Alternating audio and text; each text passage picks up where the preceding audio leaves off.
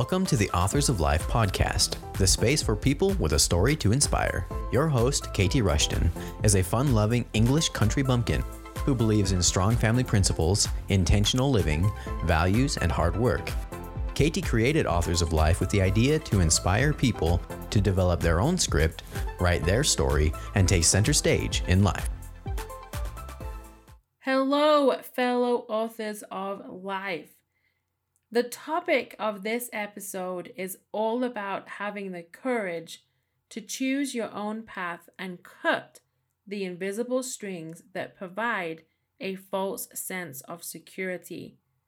I recorded a video version of this message at the beginning of 2020 with no idea how relevant the message would be with the events we are in the midst of today. At the end of 2019, I joined Toastmasters, an organization designed to help people overcome the fear of public speaking. It was my intent to master new tools and to network. After my first meeting at the Rise and Shine Club in my hometown, I felt right at home. Just a few months later, I entered the yearly international speech competition with the talk you are about to listen to. My inspiration came from researching the happiness and well being of women across America, and I soon noticed a decline. Putting heart and action behind my desire to help, the talk started to come together. As you listen, I want to encourage you to consider the following three questions. One, who are you? Two, how are you currently feeling trapped? And three, what invisible strings need to be cut for you to create change and thrive?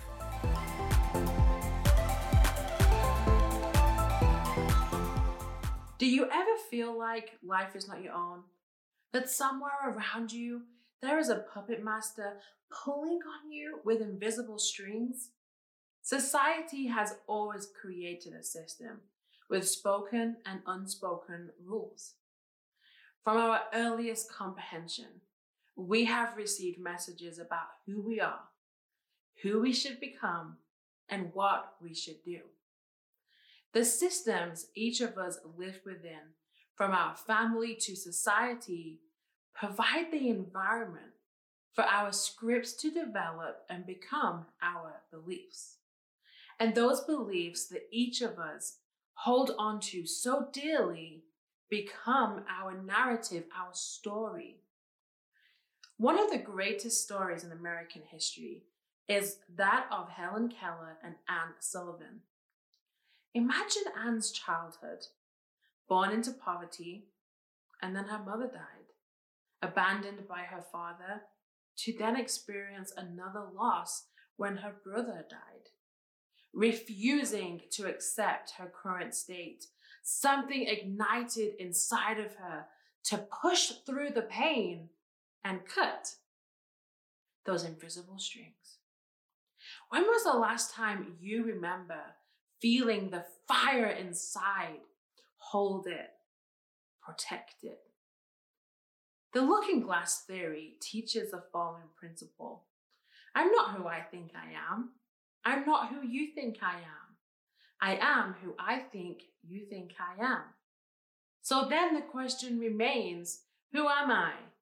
And who are you?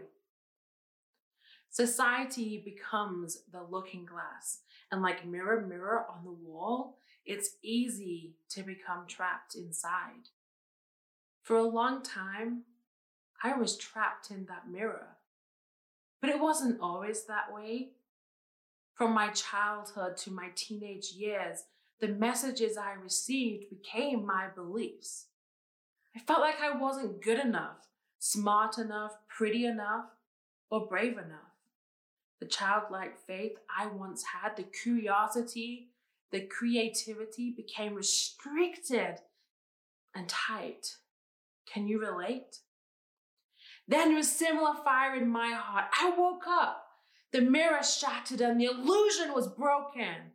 I could break out of the looking glass of my family, my nine to five job, and having to accept the norms scripted by society.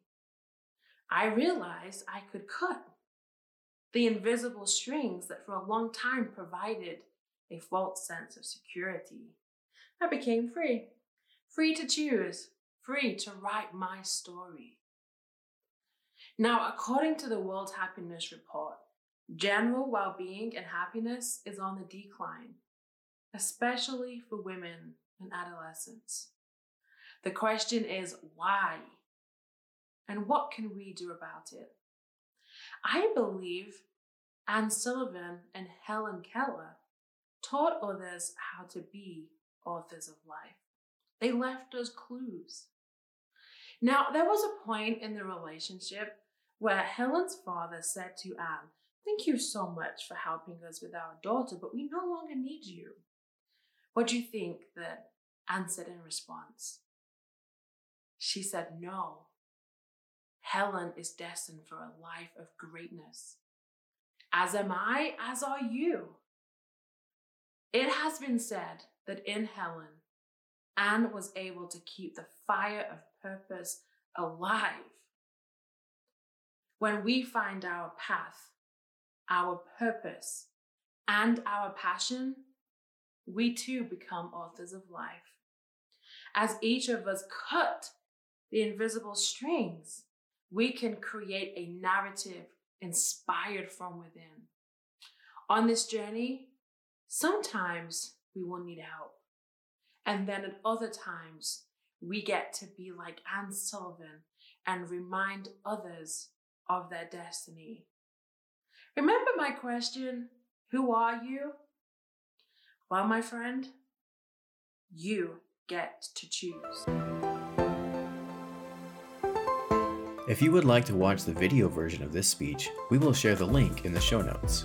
If you have any questions about the concepts within this episode or want to share your story, you can contact us at hello at authorsoflifeco.com.